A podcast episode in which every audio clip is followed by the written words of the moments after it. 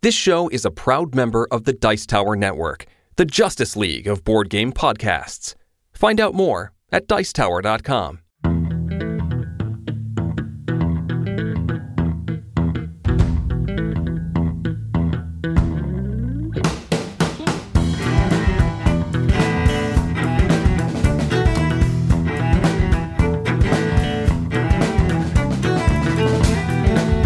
Welcome to another episode of the Family Gamers Podcast. This is episode 313. Hello, everybody, and welcome to the show. As always, I'm your host, Andrew, and I'm joined by my lovely, wonderful wife, Anitra. That's me. This week on the show, it is an odd-numbered show. I am our guest. That's the best we can do. I spent the last week in Germany at Essen Spiel, the biggest board game convention in the world. And pretty much we're going to talk about that. We talked about what we were looking forward to last week. And this week we're going to talk about kind of how it went and, you know, what I was able to see and what I brought home and all sorts of stuff like that. All right. But first, we're going to start off our show with all those things we do before the break. The first of these is a fact. This is kind of a way in which we have a guest this week. I guess. We have a guest fact. We have a guest fact from our friend of the show, Michael from the Game Schooler podcast. So special thanks to him for this. Eris is one of the largest dwarf planets in the solar system. This dwarf planet is roughly the same size as Pluto. However, it's 3 times further from our sun. I knew it was roughly the same size as Pluto. Didn't know it was farther away. This dwarf planet actually has its own moon. From NASA Science, originally designated 2003 UB-313 and nicknamed for the television warrior Xena by its Discovery team, Eris is named for the ancient Greek goddess of discord and strife. The name fits since Eris remains at the center of a scientific debate about the definition of a planet. So, not only was this planet originally named UB-313, it nearly became associated with a true hero, Xena the Warrior Princess. And that is our fact. Thanks again to Michael from the Game Schooler podcast for that delightful nerdy fact. And thanks also to First Move Financial for sponsoring the Family Gamers podcast. As a reminder, First Move is letting us know how they would work with a young family that is earning a combined $100,000 or so with a net worth of around $25,000 and the goals of buying a home and starting a family. With this pretend client wanting to prepare for having children, we would want to explore what that means to them. Some families want a spouse to be able to stay home. Others want to keep both spouses working and will have to think through childcare from both a cost standpoint as well as a care standpoint. As we get a more clear view of what they want their family to look like when a child has been added, we can start making changes to their current situation to reflect what it will be like later. If they want to be a one-income family, we want to work toward only being reliant on that one income prior to adding a child to the mix, keeping in mind that children can be expensive and their current spending will need to adjust further as they go.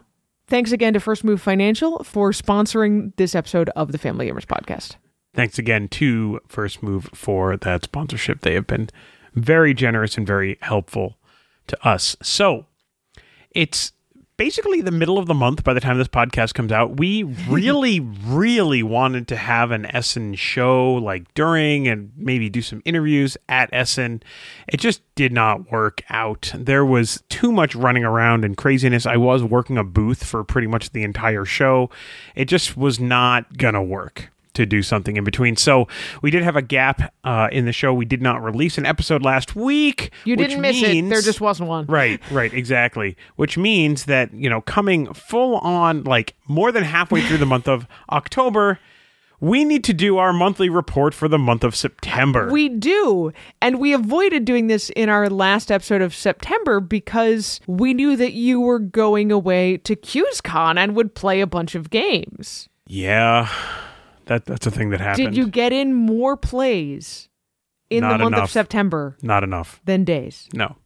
I'm sorry. I'm sorry, too. So let's talk about those vital statistics. The month of September has 30 days in it. I played 26 games. H-index of 2. Jekyll vs. Hyde and Delicious were the games that I played the most, but other games I played 2 times. Disney Sorcerers Arena Epic Alliances, Get On Board, Onitama, and Royal Visit. 26 plays of how many unique games? 19 unique games. 19. So you got in more unique games than I did. Okay. How many unique games did you have? I have 18 unique games. But how many plays? 33. Yeah, show off. What else can I say about this? 80% of my games were played at home. Looks like even distribution between Monday and Saturday being my most popular days. Sure. And I played the most games at two players. 15 of my 26 games I played with you. What? I know. So that's my numbers. So how about you? So you had 18 unique games, 33 plays. Yep, 18 distinct games, 33 total plays.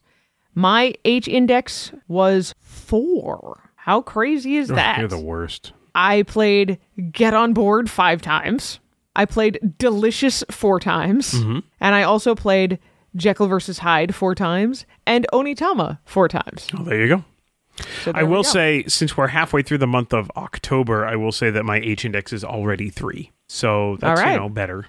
So and that's not counting the game that you demoed repeatedly at No, at Essen. I did not include... Okay, so I was the designated demoer for a particular game at Essen, and I did not include that game in the list because that number would be 1,000. Maybe not really, 1,000, but probably 100 or more. Probably not even that high. I mean, I probably did play the game, 10 times a day for 4 days. Yeah. So that was a lot. All right, but let's talk about some other games that we've been playing now that we've finished up with our monthly report. We can go back pretty far. We didn't even talk about my QScon games. I know. So, all right, I'm going to go way back, and I'm going to talk about a game that's been sitting on our shelf of opportunity, on the kids' shelf of opportunity, for a fairly long time since we gave it to them for Christmas, I think last year, and that is the Dragon Prince Battle Charge. Yes, that was last year. Okay, great. The easiest way for me to explain the Dragon Prince Battle Charge, this game, I mean, it's in the Dragon Prince universe, not the Disney universe, so obviously it feels like it's a heavier subject matter or whatever, but really you're just playing as the characters from the show. So I played as General Amaya, who rules. She's awesome. And one of those, Sun Elf people. Okay. And Asher, who's the one I played against, had Sorin and Callum. I can see how they would make a good pair. Yeah, and, it was really very similar to the way Epic Alliances is played, including the whole you knock someone over and they're out and you get victory points and then they stand back up and then they keep fighting kind of thing. You know what I mean? So it was good. It was enjoyable. I think we're going to play it some more. I can definitely see how there's a fair amount of replayability in this with all the different characters. But, someone's going to have to be Claudia at some point. And she's kind of a bad guy and blah, blah, blah, whatever. All that stuff. So, sure. I don't know. I enjoyed it. It was fun. That is the Dragon Prince Battle Charged. Okay. Well, while you were at QSCon, I did a lot of traveling, and there is not a whole lot that I felt comfortable playing on a big bus full of people, but I did play some Tempest Imperium. Okay, sure. Old favorite of mine. And when I came back, Elliot was insistent that he show me Boss Monster. Yes, we played Boss Monster a few times over the course of the weekend at QSCon. We actually bought a copy of the game there. I had never played it before. It's fine. I am glad that our boys enjoy it. I don't mind playing it, but it is not ever going to be in my top choices. I feel like Boss Monster is a game that came out long enough ago that it was hewing new ground when it came out. But at this point, the whole idea of, I guess it's like tower defense kind of in a board game or in a tabletop game. Tower defense in a card game. I guess that is what it is. Yeah. So, I don't know. It's fine. Like you said. It's cute that it turns the tower defense idea on its head, that you are the boss monster and you are trying to build up a dungeon that will kill off the heroes. Yep. And again, it's not the first time I've seen that kind of as a theme, but it's still fun. Yeah. Some other stuff that we played Block and Key. This is from Inside Up Games. This is a kind of an interesting game where everybody is drafting three-dimensional polytetromino. I don't even know what the term would be for it. Okay. Three-dimensional Tetris pieces, basically. From the bottom, they're kind of laid out, and then there's like a top shelf, almost like that Mountains vs. Molehills game or whatever it was called. Mm-hmm. And you're placing these pieces on top so that from your perspective, you create these 2D images that are on some cards that you have that are kind of like goal cards for you.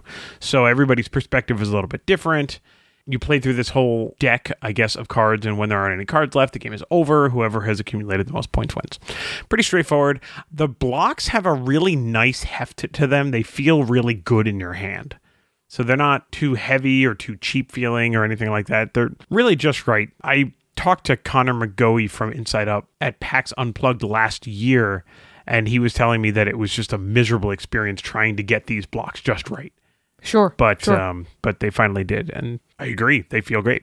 Over the past 2 weeks or so, I played a ton of Dead and Breakfast.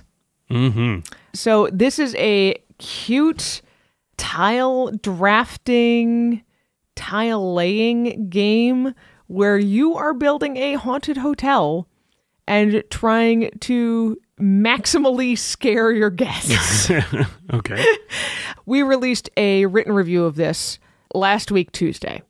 All in all, I think it is a great choice for this spooky season, and it is not too challenging for pre-readers in your family.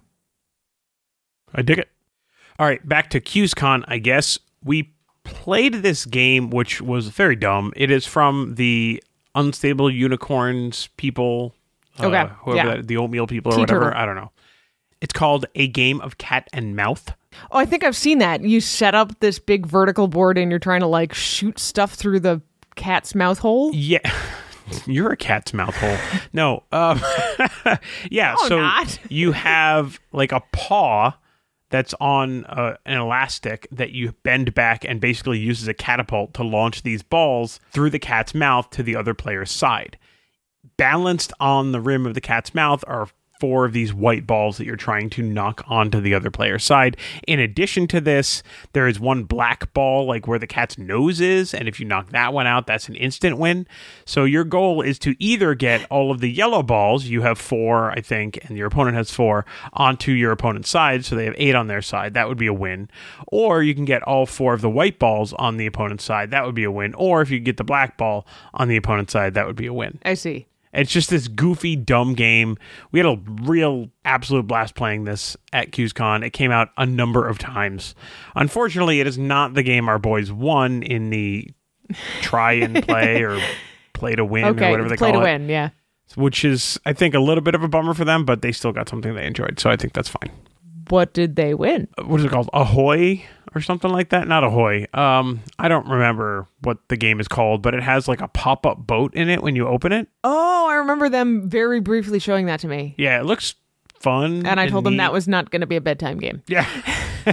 It's another one of these games where you're throwing balls at holes or something like that. So, I don't know. That was that. We also played Rec Raiders from Kids Table Board Games. This is a cute little kind of worker placement-y kind of game. It's fun. I don't really know what else to say about it. You know, it's understandable by Elliot while still being fun for me to play. That's always a good balance there.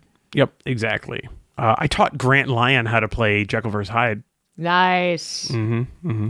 Then I taught some random family how to play Ghost Fight and Treasure Hunters, and then some people taught me, even though I'd played it before, how to play Clank. I don't love Clank. It's fine. I feel like I'm missing something that I'm not totally jazzed about this game. I mean, I still haven't played it. I have a feeling, talking to some people who love it, that it's one of those where it felt really cool and fresh when it came out. And now if the theme of it doesn't super grab you, it's just going to feel long. Yeah, I don't know. I have no idea. It just doesn't get me going. I don't know. Asher seems to really like it, so I think it's going to stay around for a little bit longer, but we'll see. Well, let's talk about a game that definitely does not feel super long, and that is Ghosts Love Candy 2. Yeah, this game is fun. I like this game. So we're playing this game to get ready to review it, but this is an update of Danny Devine's game from 7 years ago that was called Ghosts Love Candy. Imagine that. I know, right? As far as I can tell, it is the same mechanics, but they've tightened up a couple of things and added a ton more cards. There are way more ghosts to choose from. There are 100 kid cards, which you are not going to use in a single game. There's a couple of bonus candy treat things that weren't around before. So all of that is cool. This is another super approachable game that I probably wouldn't play it with kids who can't read yet, because every single one of those kid cards has text on it that you need to read and understand what that kid's power is. Mm-hmm. But if you have kids who are okay readers, they don't need to be super solid readers. They will do fine with this game. The rest of the iconography is super clear, and the whole thing is cartoony and cute, and with 100 kids in different costumes, there's always something coming up that we're like, oh, hey, that's so fun, and whatever, and then we steal their candy. Yep. There's lots of references, too. Like, I think we pulled some card that was like a Twilight reference today or something. One of those kids. I think, yeah, Love Struck Teenager or something like that. Yeah, and her bonus had something to do with, like, if the vampire or the werewolf comes out, she's worth more points or something, you know. But there was also, like, Spider Dude. Yeah. Yeah, that's Ghosts Love Candy, too. We should be putting out a review for that fairly soon. It is a little tough to get right now because 25th Century Games, who publishes it, had a little bit of trouble with fulfillment. Mm. So it is possible to get it, but it's not in every store where it's going to be yet. Womp womp. Yeah, that stinks. I'm going to move on to another game, though, that is from 25th Century that is absolutely fantastic. I guess I don't know whether this is available yet, but this is Green Team Wins! This game is ridiculous, and it's so fantastic. I love this game. So I had seen a lot about how good this game was and how good of a party game this was, and so I figured that since I was going to Essen and I was going to be shacking up with a bunch of board game people, and we probably were not going to want to play a lot of like really deep cerebral stuff after demoing games all day long and all that stuff, I brought Green Team Wins all the way with me to Germany. And we played it on the first day with just 3 people. Not great with 3 people. This game definitely is better with as many people as you can possibly get. But the point of Green Team Wins, everybody starts on the orange team. And the point is that you have 5 questions in each of 3 different categories. There's which of these 3, fill in the blank, and this or that. And so you 5 out of each of those 3 stacks, shuffle them all up, and then you flip one over. And you say, okay, the question is coffee blank, and everybody writes down on their thing, you know, whatever they want to come after coffee, and then everybody reveals at the same time, and whatever answer is the most popular, those people are on the green team, and they get points. And basically the game is really just trying to anticipate the popularity contest and stay on the green team, because if you're on the green team and you answer correctly, you get 2 points. If you're on the orange team and you answer correctly, you go to the green team and get 1 point. Yeah, so it definitely has some things in common with some of the other party games we've played in the last couple of years, like Blank Slate or Just One, where you're trying to get some commonality in there and kind of have a gestalt with other players. But this one, it is openly competitive within that, which makes it ridiculous, you know, because it's constantly like, oh, green team wins all the time. Green team wins! Yeah, it's always the green team winning. Oh, orange team, you got it wrong. You know, it just, and all in good fun. We played it tonight as a family. So, I mean, our oldest was out, but we played it with the 2 boys, and they really had a good time with it. I mean, it was pretty entertaining. Elliot is 8, but he can write. Yeah. So, I mean, it was, you know, messy. It would have been fine. It would have been challenging to play this game with him 2 years ago. He would have been able to come up with answers, but not keep his mouth shut long enough to figure out how to write them down. That's probably true. But he's come a long way since then, so now he can write, and it is readable enough as an 8-year-old with terrible handwriting that, you know, we get the gist of it. Mm-hmm. Yeah, so that's Green Team Wins. So I played that a bunch of times in my H index of 3 already. I cannot wait to play that with our family at Thanksgiving. Oh, that's going to be an absolute hilarious riot. Yeah, because my sister's bringing her boyfriend and blah, blah, blah. Like, it'll be good. It'll be a lot of fun. One last quick one for me, yet another Halloween-y kind of game that I'm hoping we can review before the end of the month. This one is Studies in Sorcery.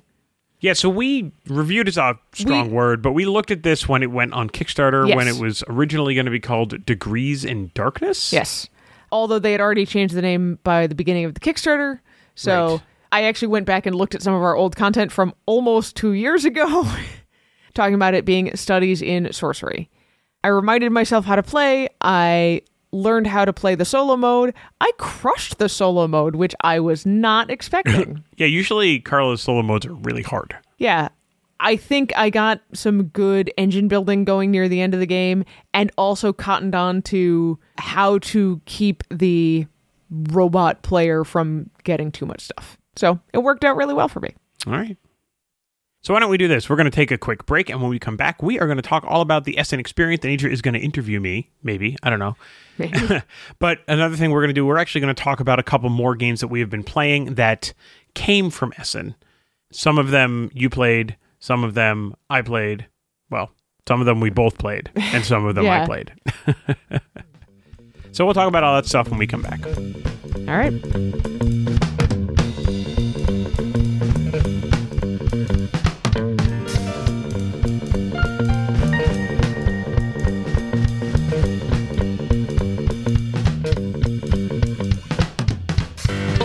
This is a snap review for Delicious, a flip-and write game by the team at Pencil First Games, Steve Finn, Eduardo Baroff, and Clementine Campardou. An unlimited number of people can play, as long as they can see the cards and have a player sheet. Pencil First even has a sheet on their website that you can download so everyone can play. A game takes about 20 to 30 minutes.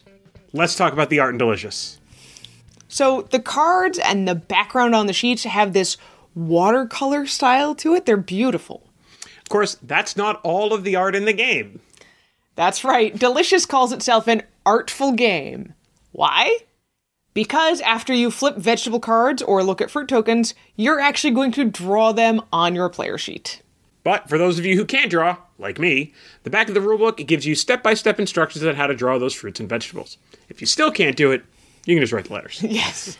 But let's talk about the mechanics of this game. So you're going to set this game up by setting up a split deck of vegetable cards for the top and for the bottom halves of the garden. They're indicated by these little up and down tokens. Give everyone a garden sheet and a player sheet. Each round, flip out a new top and bottom card. You'll also take 2 tokens out of the bag and put one on each card. More on those in a minute. You only get to draw vegetables according to what you select on your player sheet, though. Each round, you need to choose. Will you use one card in the correct place, top or bottom? Will you use both cards in the correct place? Or will you use one card but switched to the other side? You've also got 2 chances to use both cards and put them wherever you want. Each vegetable card also has an icon in the bottom right. This is going to tell you whether the token you pulled out goes on the fruit side or the tool side. If it's a tool, you can use it to put a fruit or vegetable of any kind in the row or column that has that tool in it. You're still limited by that top or bottom restriction, though. And you need to cross off the tool after you use it. Can't use it a second time? No. If it's a fruit, draw that fruit in the fruit planter in a space that is the same shape as the shape on the card. Hexagon, star, or oval. Each of the 6 vegetable planters has slightly different restrictions, too. The wheelbarrow, everything has to be different. In the boots, you're planting 2 different pairs of vegetables. 3 identical vegetables need to go in the suitcase. And 3 different vegetables in the small raised bed. If you're the first to fill a planter, you'll check this box on the left for an extra bonus point. If you're the first to complete the entire top or the entire bottom, you get the honey bonus as well. Over on the fruit side, you score points for rows and columns. You get a few points for at least 3 different fruits, but you get more points if you can do at least 3 of the same fruit in a connected row.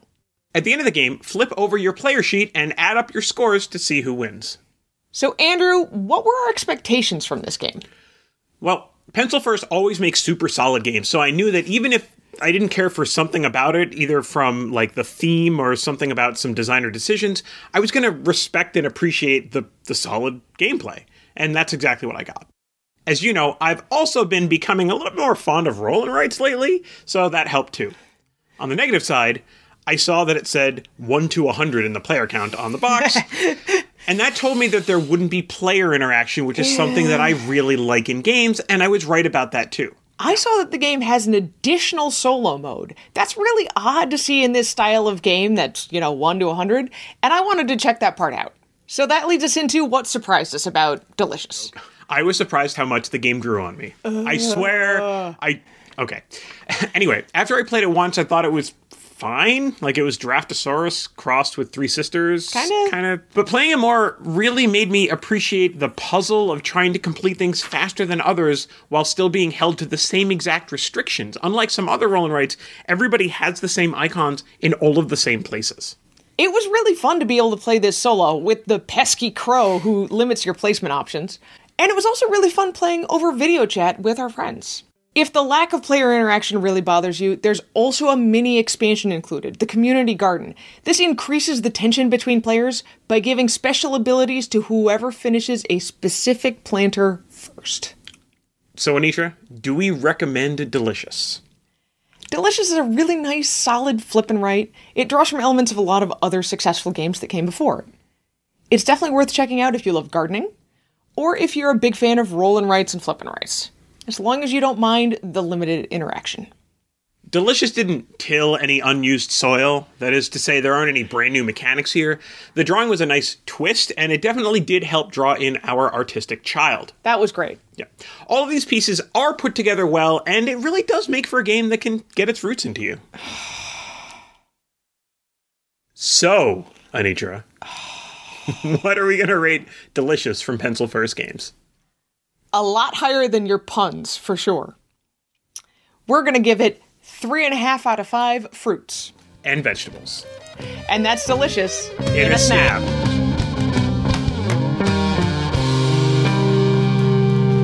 And we're back. Hello. So I'm here with Andrew, who just got back from Essen. Welcome, Andrew. Hey, thanks so much for having me on the show. It's really fun to be here.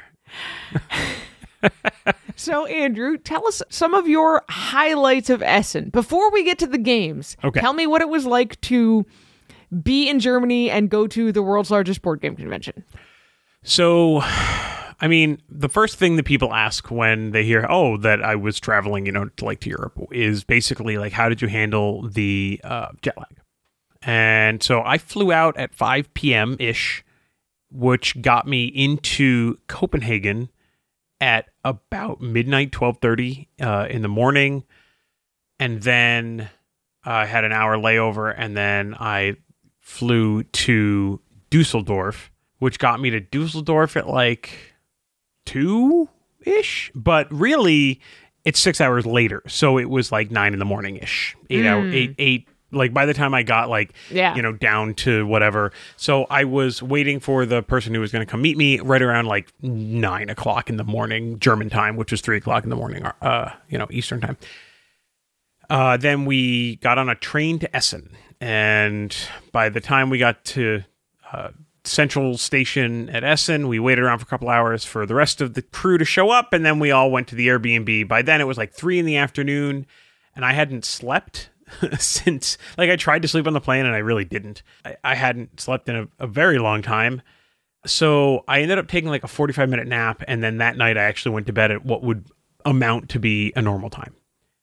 And that pretty much resolved the general jet lag issue. I was a little sleepy the next day, but it was fine. I am impressed by that because the one time that I have dealt with jet lag of that magnitude, I ended up going to bed very early the first night that I was there, and I slept for 12 hours. You know that thing that I do where I wake up at 2 in the morning all the time? Mm-hmm. Yeah, I did that anyway. You did that too? Yeah. Yeah, it was pretty awful, but whatever. And then on the way back, I flew out at, I think, 10 a.m., which meant that I landed in Boston at 3. And again, I just kind of did the same thing. I just made it a really long day and then went to bed. And all this week, I've definitely been going to bed a little bit early. A little sometimes. Bit early.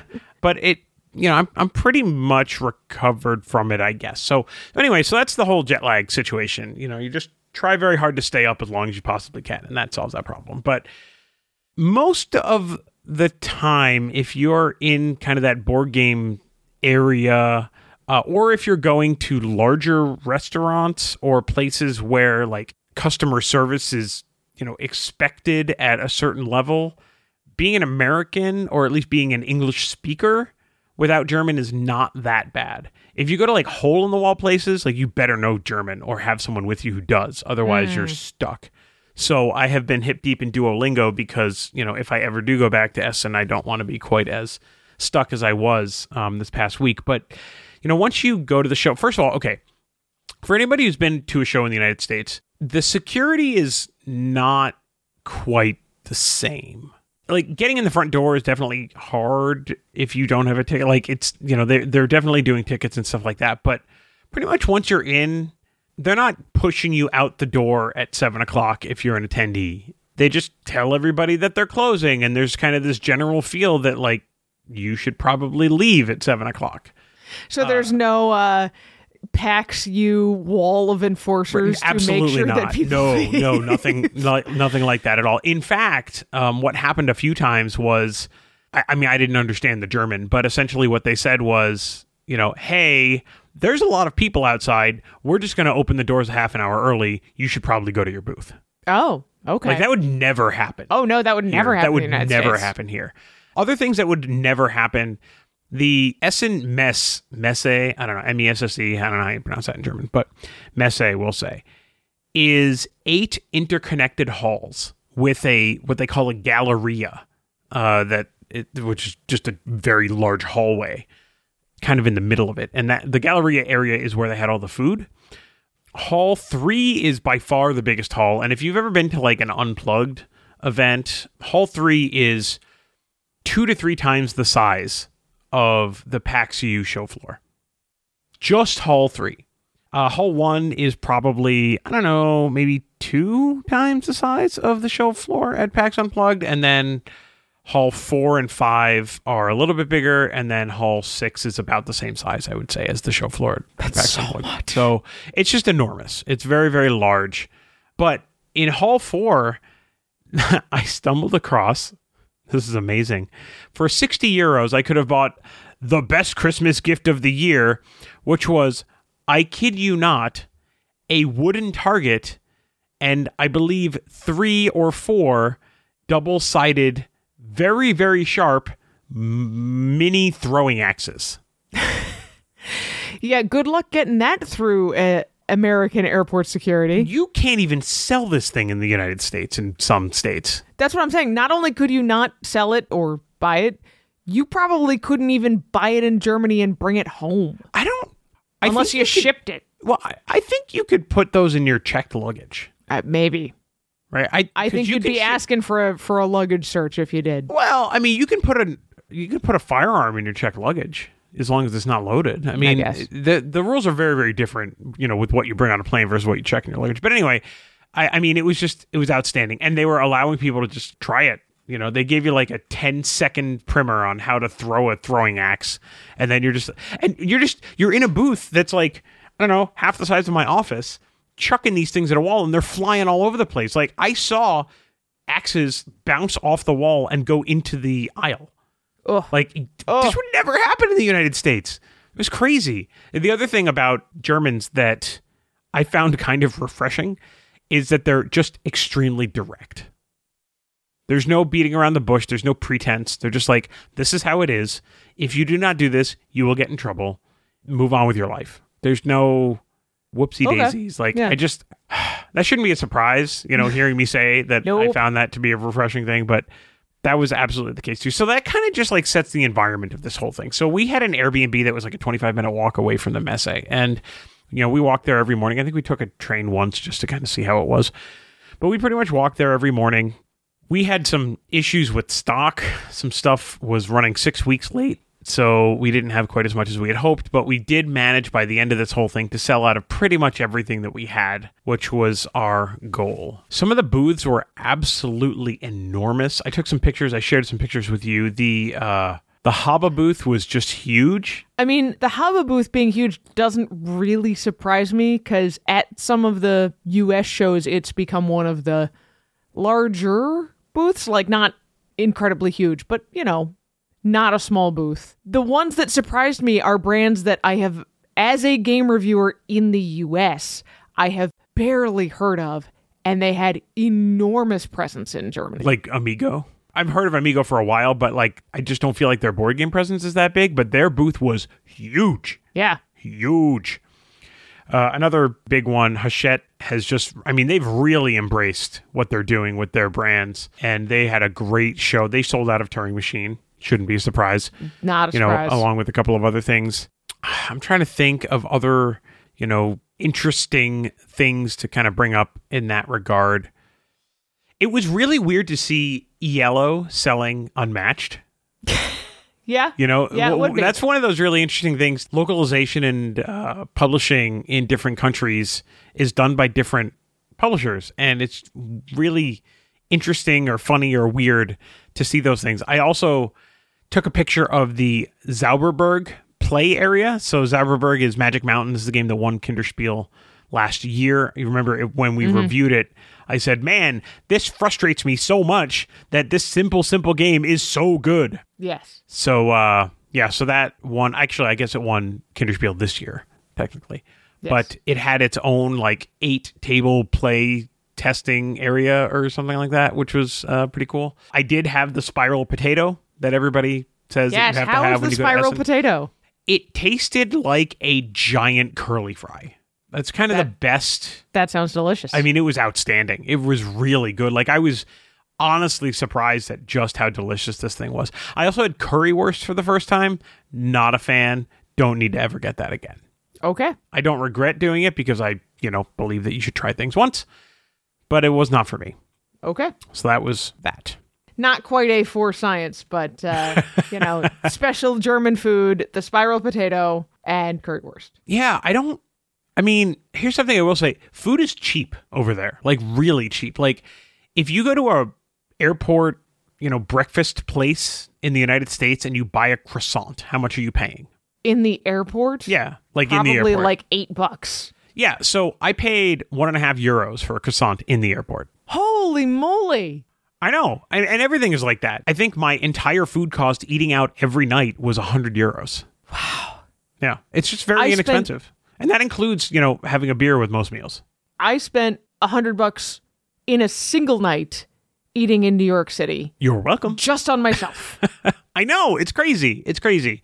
So that part of, traveling is relatively inexpensive, and I appreciate that very much. So, yeah. So that was kind of that whole greater, convention experience. Okay. Well, in our last episode, we talked about the short list, of games we were super excited about for you to see at Essen. Yes. And I can state that you brought some of these games home. I did. What was it like buying games at Essen? So buying games is different there. In conversation with Mark Spector at Grand Gamers Guild, who's, the booth that I helped out with, he said that it was really a new experience for people to ask about paying with credit cards. He said that in previous Essens, single-digit numbers of people even asked. Wow. But I will say... Everybody just assumes they're going to pay cash, yes, huh? Yes. I will say that it was absolutely a far more cash-driven show than I had ever experienced in my life. Some of that is probably because I bought some games on setup day, and oh, sure. They might not have had, like, credit card readers and stuff set up or whatever, or... Maybe it's just easy. It's just easier to take cash, right? You can kind of time offset a transaction if you take cash for it.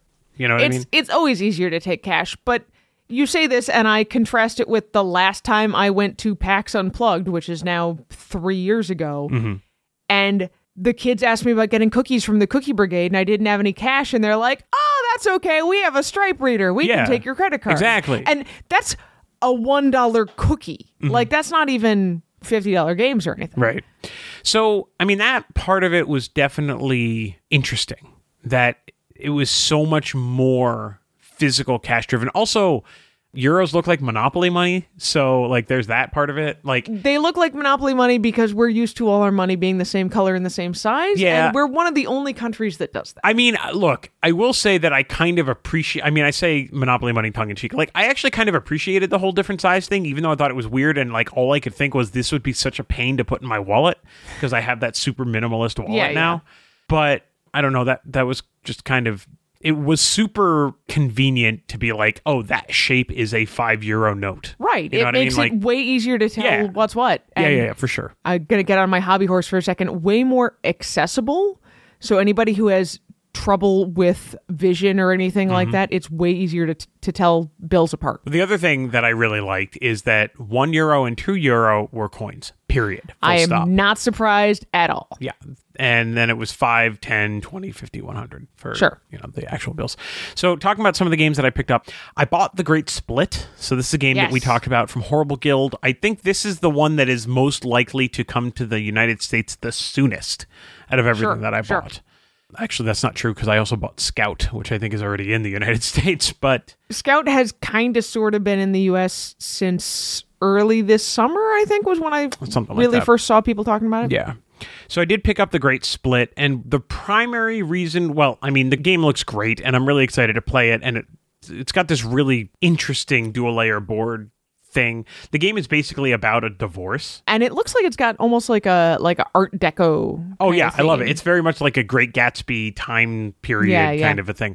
It looks super awesome. But I was successful in getting the board game Similo deck. Oh, I was so excited for this. Yes. So we tried not to talk about this on the last show because we didn't know if we could get it, and we knew it was an Essen exclusive.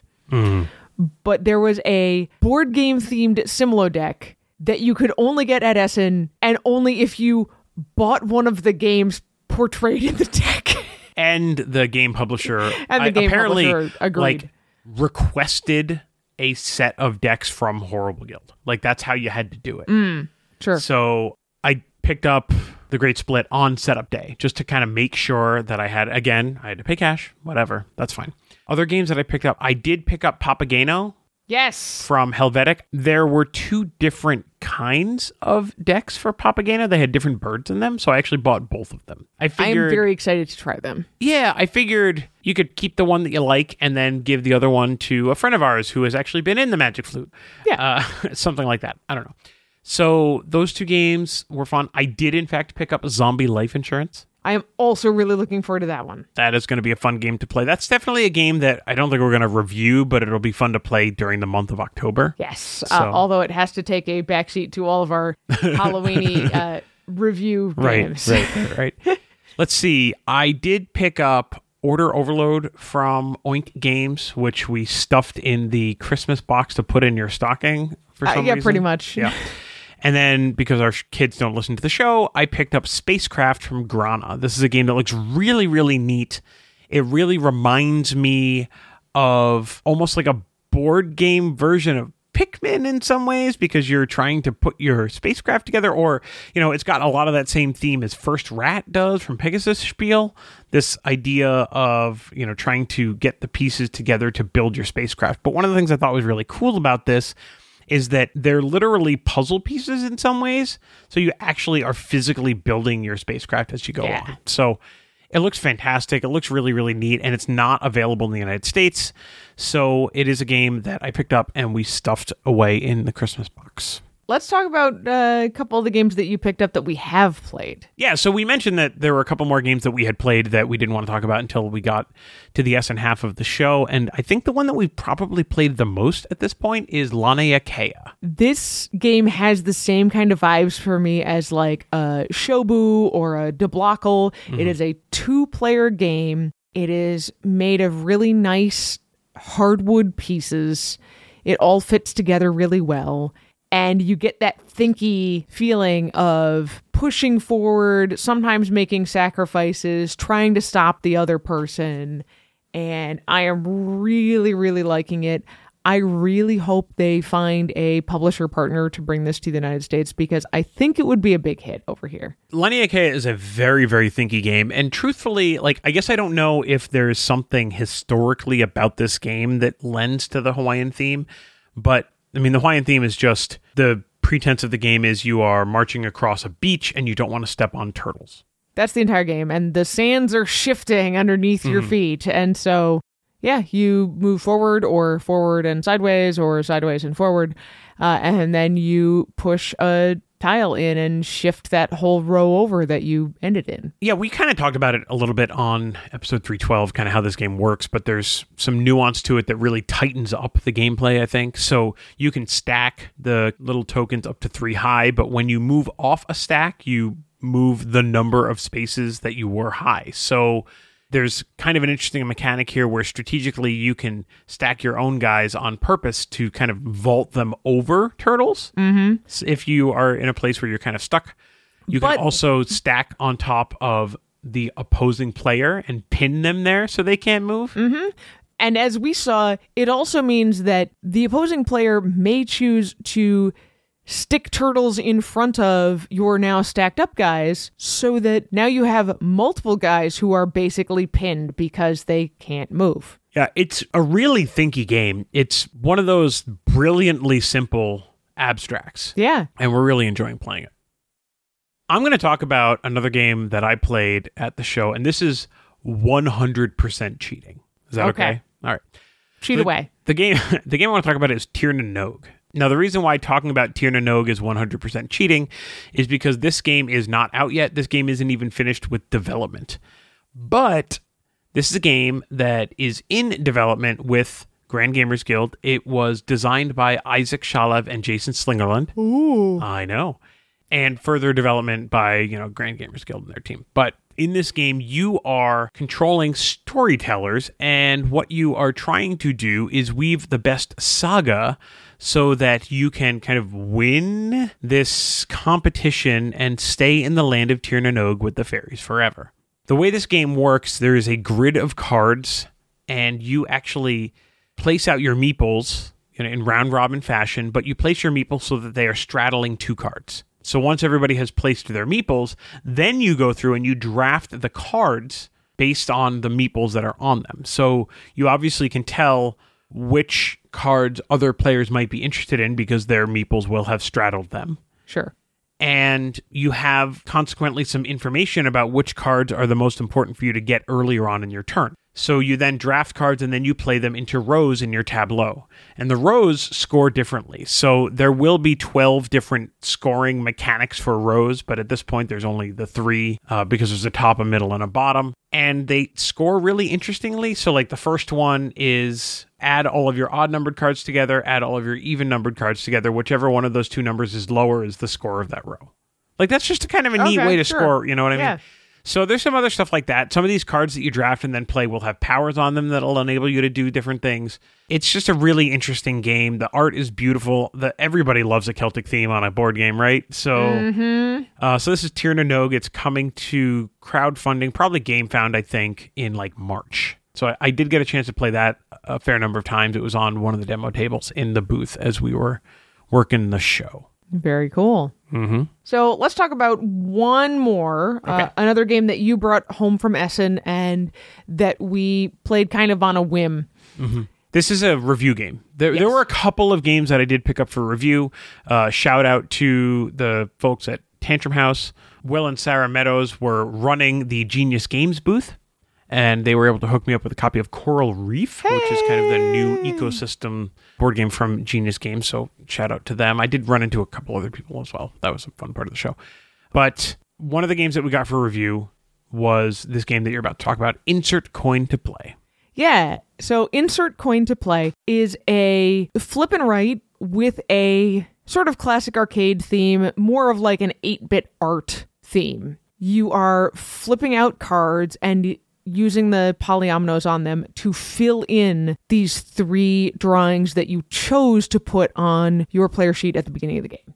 And the thing is that the game is broken into three rounds, but these are with cards that have been randomly shuffled into the deck. So you don't really know, say, when the first round is going to end. And if you have not finished any of your three shapes by the end of the first round, then you're going to have to cross off one of your coins to keep playing.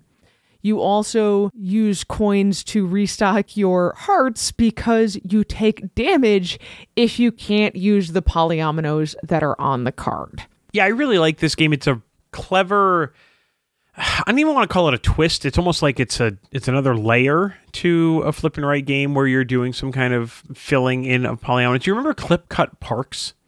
Yeah, you know what? This has a little bit of that same feel to it of doing a different thing with the flip and write genre. Right. Yeah. Honestly, this is a game. So a lot of the stuff that we do with roll and writes and flip and writes or whatever, we actually laminate some of the cards so that we can reuse them over and over again. This is a game where that's going to be really hard to do because even fine-tipped markers might not be fine enough for this game. Well, and I'm just not sure you would want to, because there's going to be a lot of back and forth and coloring in this game. I will say that it annoyed me a little bit that the game starts with the very tedious step of exactly drawing in the three shapes that you have chosen onto your player sheet. Yeah, but I feel like that's a time for people to kind of hang out and talk and whatever. Like, it doesn't... I mean, I guess for me, it's a lot of counting to make sure that I got the shape right. Yeah, but they're not that big. I mean, yeah. These things are at biggest 15 by 15 squares. Yeah, it's not terrible. It's not it just... That part did not flow as nicely as the rest of the game did for me. Yeah. I mean, I can understand how you would find that tedious, you know, in your defense, but I don't know how else you would do it. So, but I will say that for a game that is pretty mechanically simple, I like that every step along the way, there were a lot of choices available to you, not in a paralyzing way, but in a really opening, kind of freeing way.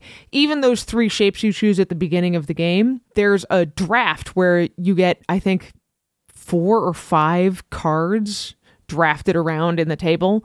And then from that hand of cards, then you pick 3 that you're going to draw on your sheet. Yeah. Yeah, so, that is Little Rocket Games. I'm not entirely sure where you can get those in the States. They did say that they're available, which was kind of a limitation. I wasn't going to take a game for review if I couldn't point someone to where to get it. So, yeah, that was... it's fun. I really like it. I'm looking forward to playing it some more. Mm-hmm. The only other game that I played was Scout. I mentioned that I picked up a copy of Scout. Yes. I understand why that game won the Spiel des Jahres. So that won this year's Spiel des Jahres? It did. So I will show you how to play that sometime. You'll play it and you'll be like, yeah, I get it. The one thing that I know about Scout is that it involves, once cards go in your hand, they need to stay in the order that you got them in. But there is a little bit of manipulating you can do with them, unlike, say, that card game Delt that we have. So the thing about Scout is that the distribution of the top and the bottom of the cards are completely different. So like if you have a hand of cards, when you first pull your hand of cards, you can't reorder the cards, but you can flip the entire hand over. Okay. And the numbers are completely different. Sure. Because they're not paired up exactly the same way. So that might be something that's beneficial to you. You can play out of your hand from anywhere. Sure. But if you play multiple cards, like... they have to be next to each other. So those could be of a kinds or they could be straights. But you're also going to find yourself kind of looking at your hand and being like, okay, well, if I play that one card and that one card, then I'm going to have a straight of 3. Right, then I will have pulled these other cards together. Exactly. Well, so that becomes a crucial part of the manipulation of the game. This is definitely making me think that this is the sort of thing that Delt, which was published by Amigo, was going for, and just for them, it was kind of a swing and a miss. And Oink Games got it right in Scout. Well, one of the things, so first of all, I think Scout's been around for a while. It might not have been called Scout before, but it's been iterated on. The thing that makes this game unique is that if you cannot beat the set that's on the table, you can scout it and take a card from either the left or the right side of that set and insert it into your hand wherever you want to. Oh, okay. When you do that, you can flip it over if you want to. Okay. So if there's a set of 4, 5, 6 in there, and the 6 has a 3 underneath it, or I should say, like, I don't know, an 8 underneath it, right? So it's 6 at the top, which is what was played into the set that's on the table, but it's, you know, connected to an 8 on the bottom side of the card. And you're looking and you're like, well, I have 2 of a kind of 8s. I could take that 6 and turn it over and put it into my hand as an 8. As an 8. Right. And that's called scouting. And when someone scouts the trick that is active, or the set that is active, whoever put down that active set gets a victory point. Oh, okay.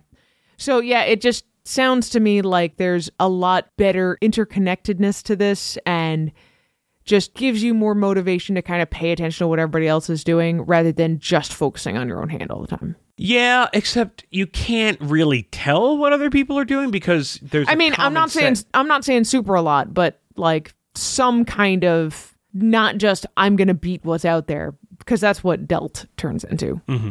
Well, I mean, but that's an important part of the game as well. Oh, so sure. When you beat whatever set is out there, you pull that set and it becomes your victory points. So Scout is a key iteration on a tried and true formula that just brings it up that next level to the point where it becomes an SCJ winner. Sure. That's what it is. Also, I'm kind of offended that that game costs $20. It's a deck of cards and some cardboard tokens, but I digress. That's what happens when you win Spiel. Yes. That is the Spiel premium right there. Yeah, exactly. All right. Well, I mean, there's so much other stuff that I suppose I could talk about with regards to Essen. I mean, it was a really cool experience. Oh, I'm going to talk about this one thing that as an engineer, I was really impressed with the Messe. And as someone, Anitra, who has been to large-scale conventions before, mostly in the form of PAX Unplugged and Origins, I think you can appreciate this. Okay. So most of the floor was concrete, but there were channels in the floor, like significant channels with like metal covers, so they could run all of the cabling functionally underground. Oh, yeah. And they would just like install a little metal thing that had a notch cut out and an internet cable would come out. Like an Ethernet cable would just come out, or power would come out. So if you ordered those things, they would just run the cable in this little groove tunnel deal and then just have the right cables pop out at your booth. Instead of having to run stuff across the floor and tape it down or put that... Yeah, and hope that people don't kick it or whatever. And it doesn't come disconnected. The number of things when I was in Germany where I was like, wow, that's a really smart thing that you Germans have done. We should do that in the United States. Like, it just really was almost bothersome. You showed me a picture of stairs with gutters next to them. Yeah, so... a lot, not all of the stairs, but a lot of the stairs, especially in like train stations and stuff, they have gutters on the outside edges and also in the middle where there's railings, so that if you're sweeping the stairs, you can just sweep it to the side and it will fall down to the bottom. Yeah. No matter what it is you're sweeping, whether it's, you know, trash or rainwater or whatever. Yeah. So obvious, so simple. And yet.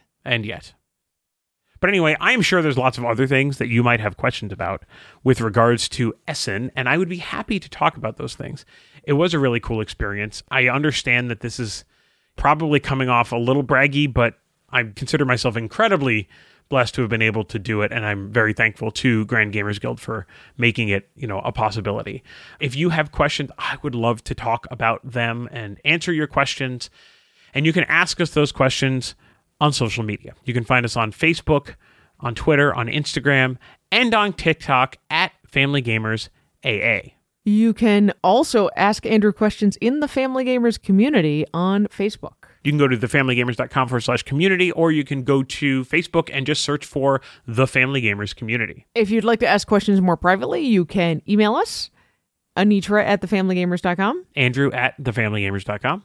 Like, Anitra, how did you manage to survive for a whole week with 3 children without your husband? And did you murder him when he got home? The answer to the last part, obviously no. No, I did not. Check out our Family Gamers and Play Games with Your Kids merchandise, t-shirts, hoodies, mugs, and more at thefamilygamers.com/merch. Please don't forget to subscribe to the podcast, tell your friends about it, and leave us a review if you can, wherever your podcast subscription source is. Whether that's Apple Music, Amazon Music, TuneIn, you name it. If you can leave a review, we would appreciate it very much. Send your weird foods to us for science. The Family Gamers, 60 Auburn Street, number 528, Auburn, Massachusetts, 01501. All of this information is in the show notes on your podcast app and also on our website, thefamilygamers.com. So don't worry about trying to scribble it down. You can find it all there. The Family Gamers is sponsored by First Move Financial. Go to firstmovefinancial.com/familygamers and learn how the team at First Move Financial can help you pile up the victory points. Thanks so much to the team at First Move Financial for sponsoring this episode of the show. Anitra. Yes. We, I think, are probably done with our Essen coverage. I kind of hope so, yeah. I have no idea what we're going to talk about next week. But until then, everybody, play games with your kids.